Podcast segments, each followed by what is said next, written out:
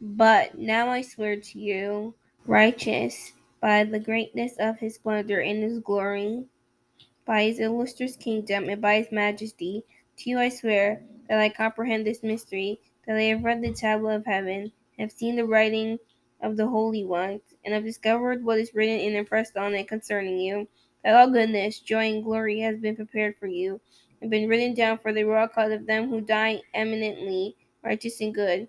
To you it shall be given in return for your troubles, and your portion shall far exceed the portion of the living. The record of you who die in righteousness shall exist and rejoice. The record shall exult, and their remembrance shall be before the face of Yahuwah from generation to generation, nor shall they not fear disgrace. Woe to you sinners, when you die in your sins, and they who are like you say respecting you, Blessed are these sinners! They have lived out their whole period, and now they die in happiness and woe. Distress and slaughter they knew not while alive, and honor they died nor ever in their lifetime did judgment overtake them.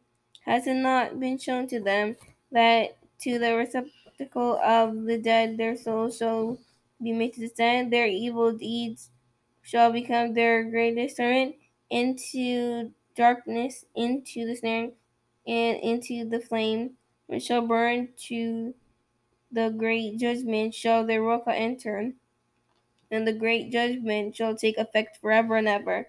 Woe to you, for to you there shall be no peace, neither can you say to the righteous and to the good who are alive, In the days of our trouble have we been afflicted. Every trouble have we seen, and many evil things have suffered. A real cause have been consumed, lessened, and diminished. We have perished, nor has there been a possibility of help for us in word or in deed. We have found none, but have been tormented and destroyed. We have not expected to live day after day. We hoped indeed to have been the head, we have become the tail. We have been afflicted. We when we have exerted ourselves, but we have been devoured by sinners and the wicked. Their yoke has been heavy upon us. Those have exercised dominion over us, who detest and who goad us, and to those who hate us, have we humbled our neck, our neck but they have shown no compassion towards us. We have been desirous of escaping from them, that we might fly away and be at rest.